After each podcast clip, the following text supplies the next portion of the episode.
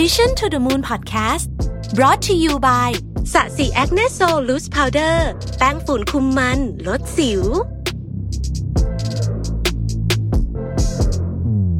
สวัสดีครับ ยินดีต้อนรับเข้าสู่ Mission to the Moon Podcast นะครับคุณอยู่กับรวิศ หาญอุตสาหะครับ วันนี้จะมาพูดถึงประโยคที่ว่าสิ่งที่เลือกแล้วนั้นดีเสมอนะครับ มันเป็นเรื่องของการเรียนรู้ที่จะไม่เสียดาย กับสิ่งที่เราตัดสินใจไปแล้วนะครับคุณอาจจะเคยได้ยินคำว่าสิ่งใดเกิดขึ้นแล้ว สิ่งนั้นดีเสมอ concept ก็คล้ายๆกัน การตัดสินใจเนี่ยเป็นเรื่องธรรมดาที่มนุษย์ทุกคนต้องทำในทุกๆวัน ตั้งแต่ตื่นนอนทำกิจกรรมระหว่างวัน จนเข้านอนเนี่ยเราตัดสินใจอยู่แทบจะตลอดเวลาเลยทีเดียว หลายคนเวลาคิดถึงเรื่องของการตัดสินใจเนี่ยเรามักจะนึกถึงบริบทของการทำงาน แต่ในความเป็นจริงแล้วเนี่ยเราตัดสินใจตั้งแต่วินาทีที่เราลืมตาขึ้นมาเลย และแน่นอนว่าทุกการตัดสินใจของเราเนี่ยมันไม่ได้ทำแบบดีร้อยเปอร์เซ็นตลอดเวลานะครับมันจะมีสิ่งที่เราทำไปแบบลวกๆนะครับไม่ได้พิจารณาให้ดีพอ พอมันเป็นเรื่องเล็กๆเนี่ยก็คงจะไม่ได้มีปัญหาอะไร อย่างเช่น คุณอาจจะเลือกสีเสื้อที่ไม่เข้ากันกับชุดวันนั้น หรือคุณอาจจะหยิบรองเท้าที่อาจจะไม่เหมาะกับกิจกรรมในวันนั้นออกจากบ้านมา ก็ไม่ได้เป็นเรื่องใหญ่โตอะไรสักเท่าไหร่ แต่หากว่ามันเป็นการตัดสินใจเรื่องสำคัญ เราเนี่ยจะมีอารมณ์ทำนองว่ามีความเสียดายเกิดขึ้น เช่นเราอาจจะบอกกับตัวเองว่า ไม่น่าทำอย่างนั้นเลย น่าจะทำแบบนี้ดีกว่า หรือถ้าตัดสินใจแบบนั้นคงจะดีกว่านี้เป็นต้น อีกหนึ่งพฤติกรรมที่คนชอบทำกันคือ การเป็นคนที่ไม่ยอมตัดสินใจอะไรเลย โยนภาระการตัดสินใจไปให้คนอื่นบ่อย ๆ นะครับ เราอาจจะได้ยินคำพูดแบบนี้ เช่น ช่วยคิดหน่อยสิ ช่วยตัดสินใจเรื่องนี้ให้หน่อยสิ ซึ่งก็อาจจะเป็นกับดักสำคัญที่ทำให้ตัวเราไม่ได้พัฒนาทักษะนี้ จะว่าไปการไม่ตัดสินใจก็เป็นการตัดสินใจรูปแบบหนึ่งเหมือนกัน ก็คือการตัดสินใจที่จะไม่ตัดสินใจนะผมพูดคำแบบนี้นี่ไม่ได้จะพูดกวนประสาทนะมันเป็นเรื่องจริง ๆ มันก็คือการตัดสินใจแบบหนึ่งนะครับ เพราะฉะนั้นเนี่ยการไม่ตัดสินใจเนี่ยจริง ๆ แล้วไม่ค่อยดี เพราะว่าเราโยนอำนาจเรื่องนี้ไปให้คนอื่นนะฮะ ระยะยาวเนี่ยมันจะส่งผลเสียกับเรื่องความมั่นใจได้ เพราะฉะนั้นจะทำยังไงให้เรากล้าตัดสินใจมากขึ้น แล้วก็ไม่ต้องเสียดายภายหลังนะครับ ในบทความชิ้นหนึ่งในมีเดียมเนี่ยที่ชื่อว่า to become a good decision maker practice psychologist effect ได้พูดถึงทักษะในการตัดสินใจอย่างเฉียบขาด แล้วก็ฝึกฝนยังไงนะครับ ทักษะนี้เนี่ยไม่ได้ทำง่ายเราก็ต้องใช้เวลาฝึกฝนเยอะด้วยนะครับ การตัดสินใจโดยใช้ทักษะชุดนี้เนี่ยมีวิธีการอยู่ทั้งหมด 4 ข้อนะฮะซึ่งมันสามารถใช้ได้กับทุกเรื่องเลยนะฮะเรื่องของการตัดสินใจเนี่ยจริงๆ เวลาเราพูดถึงกรอบของมันเนี่ยนะฮะสิ่งที่คิดว่าน่าจะเป็นประเด็นสำคัญก็คือการเปรียบเทียบทางเลือกต่างๆ อย่างยุติธรรม ใช้เหตุผลให้เยอะกว่าอารมณ์สิ่งแรกที่เราจะทำให้การตัดสินใจบางเรื่องเป็นไปได้ดีคือ การฝึกสติให้ใช้เหตุผลนำอารมณ์ให้ได้ซะก่อน คุณจะต้องหนักแน่นในหลักการและเหตุผลไม่ไหลไปตามกระแสอารมณ์ หรือสภาพแวดล้อมที่ชักจูงตัวเองไปในทางใดทางหนึ่ง โดยสิ่งที่จะมาเป็นตัวแปรขัดขวางการตัดสินใจที่ดีของคุณเนี่ยมันมีด้วยกัน 3 ข้อนะครับ ข้อ 1 คือกรอบความคิดเดิม ข้อที่ 2 คืออารมณ์ณตอนนั้น และข้อที่ 3 คือบริบทณตอนนั้น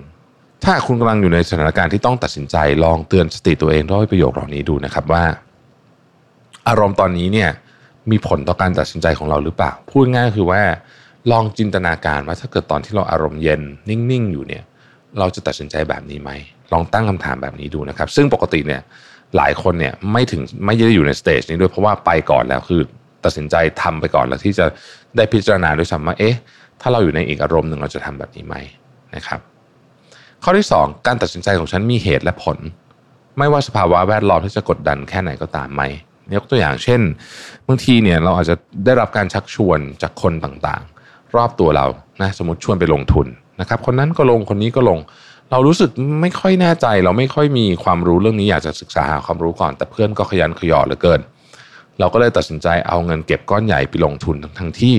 ตัวเองยังไม่รู้เลยว่าไอการลงทุนนี้มันทำงานยังไงจริง ๆ เนี่ยฮะคือสภาพแวดล้อมที่กดดัน อันที่สามคือเรารับฟัง ผู้อื่น โดยปราศจากอคติ และตัดสินใจอย่างเป็นธรรมหรือไม่นะฮะ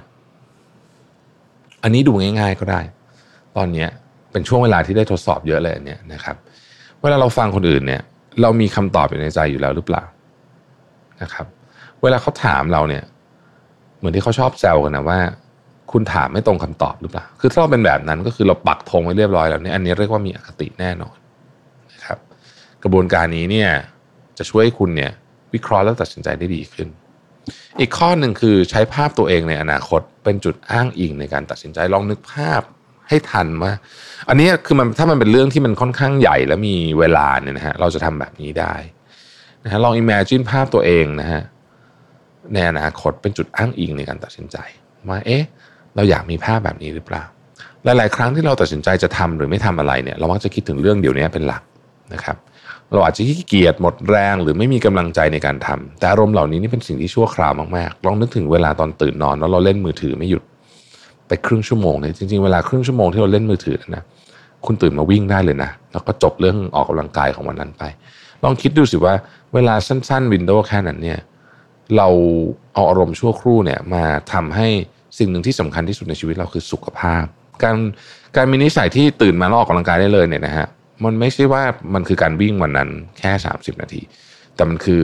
เครื่องการันตีได้ว่าคุณจะมีโอกาสที่จะเจ็บป่วยน้อยลงเยอะมาก ถ้าคุณทำติดต่อกัน 10 20 30 ปี มันคือภาพของคุณตอนอายุ 70 ที่เป็นคนแข็งแรงในขณะที่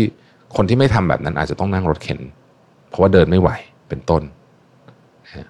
หรืออาจจะป่วยอยู่ในโรงพยาบาล เพราะว่าเป็นโรคที่เกิดขึ้นจาก self inflicted ก็คือทำเอง นะฮะโรคที่โรคที่เราทำใส่ตัวเองว่างั้นเถอะนะครับเนี่ยคือมันเกิดจากการตัดสินใจพวกนี้แล้วเรื่องนี้เป็นเรื่องใหญ่มากนะฮะความเชื่ออันหนึ่งก็คือเราทุกคนมีความฝันจะเติบโตไปเป็นอย่างอย่างเราอยากก้าวหน้าในหน้าที่การงานเป็นผู้ประกอบการมีฐานะมั่นคง อยากจะเป็นที่รักของคนนะฮะหรืออะไรก็แล้วแต่เมื่อเป้าหมายจะเป็นเรื่องอะไรก็แล้วแต่เนี่ย มันรอให้คุณไปถึง แต่ต้องเริ่มจากการลงมือทำซะก่อน ต้องทำเดี๋ยวนี้ด้วยนะฮะเพราะว่า เรื่องเล็ก ๆ พวกนี้เนี่ยมันสะสมกันเป็นเรื่องใหญ่ในชีวิตคุณนะครับ การตัดสินใจที่เกิดขึ้นจากอารมณ์ชั่ววูบเนี่ย เป็นอันที่อันตรายมาก อันตรายที่สุดก็ว่าได้นะครับคำพูดที่ผมคิดว่าเตือนสติเรื่องนี้ดีๆมากที่สุดอันหนึ่งก็คือคำพูดของวอร์เรนบัฟเฟตนะที่พูดว่าเรื่องของชื่อเสียง เรื่องของความน่าเชื่อถือ เรื่องของ credibility เนี่ยใช้เวลา 20 ปีนะในการสร้าง แต่คุณสามารถทำลายมันลงได้ภายใน 5 นาที แล้วเขาก็ปิดท้ายว่า ถ้าคุณรู้และตระหนักถึงเรื่องนี้อยู่ตลอดเวลาเนี่ย คุณจะทำตัวในชีวิตเปลี่ยนไป อันนี้คือเรื่องของอารมณ์ชั่ววูบนะฮะเราเห็นเคสมานักต่อนนักละ ที่คนเนี่ยใช้อารมณ์ชั่ววูบในการตัดสินใจนะครับทำอะไรบางอย่างลงไป ผมชอบยกตัวอย่างที่สุดก็คือ road rage ก็คือการที่คนไปมีเรื่องมีราวกันเพราะว่าขับรถ ปาดหน้ากันนะฮะแล้วก็ยิงกันตายก็มีมาแล้ว เมืองไทยก็มีเคสพวกนี้เยอะมากที่ต่างประเทศก็มีเยอะนะครับ หรือสมัยเนี้ยไม่ต้องถึงกับยิงกันหรอกนะฮะถูกถ่ายคลิปนะคุณก็เรียกว่าถ้าจะหมดอนาคตเลยทีเดียว หรือการตัดสินใจซื้อของโดยไม่คิดอย่างรอบคอบนะฮะอันนี้ก็เสียใจภายหลัง อารมณ์ชั่ววูบเป็นเรื่องปกติ เพราะเรามีอย่างทุกคน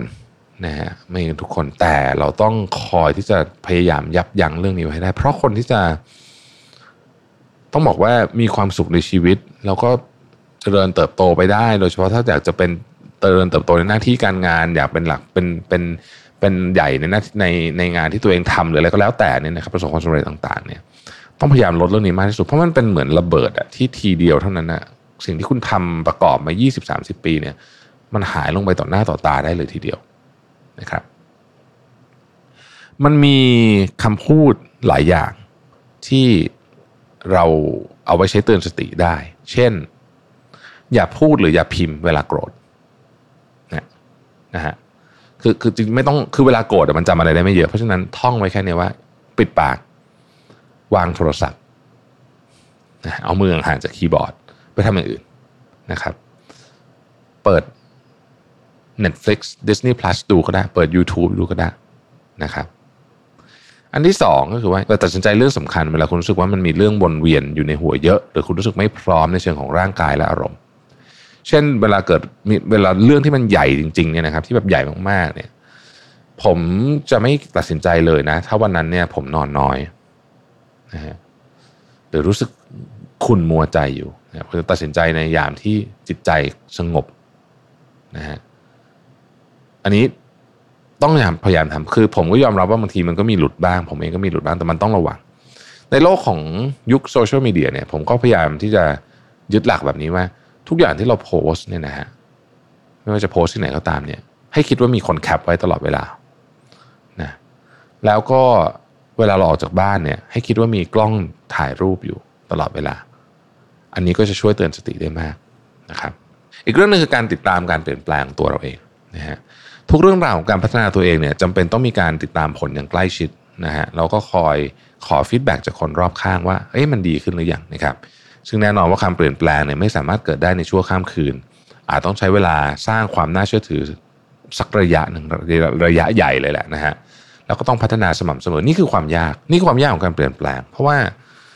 คนเรามักจะใจร้อน แต่การเปลี่ยนแปลงเนี่ยไม่มีไม่มีคำว่าใจร้อนไม่ได้ ทุกอย่างมันไม่มีทางลัดต้องค่อยๆไป นะครับ โดยเฉพาะการสร้างเครดิต แล้วเมื่อมันประจักษ์แล้วเนี่ยนะฮะคุณก็จะพบว่ามันคุ้มแสนคุ้มนะครับ ก็ขอให้การตัดสินใจของคุณหลังจากนี้เนี่ยเป็นสิ่งที่ตรงกับใจและเป็นช้อยที่ดีที่สุดของคุณเสมอ พยายามลดอารมณ์ลงนิดหนึ่งแล้วก็เพิ่มเหตุผลมากขึ้นนะครับ แล้วเราก็จะมี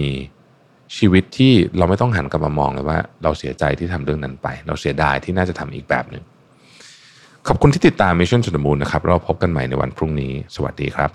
Mission to the Moon Podcast Presented by สะสีแอคเนสโซลแป้งฝุ่นคุมมันลดสิว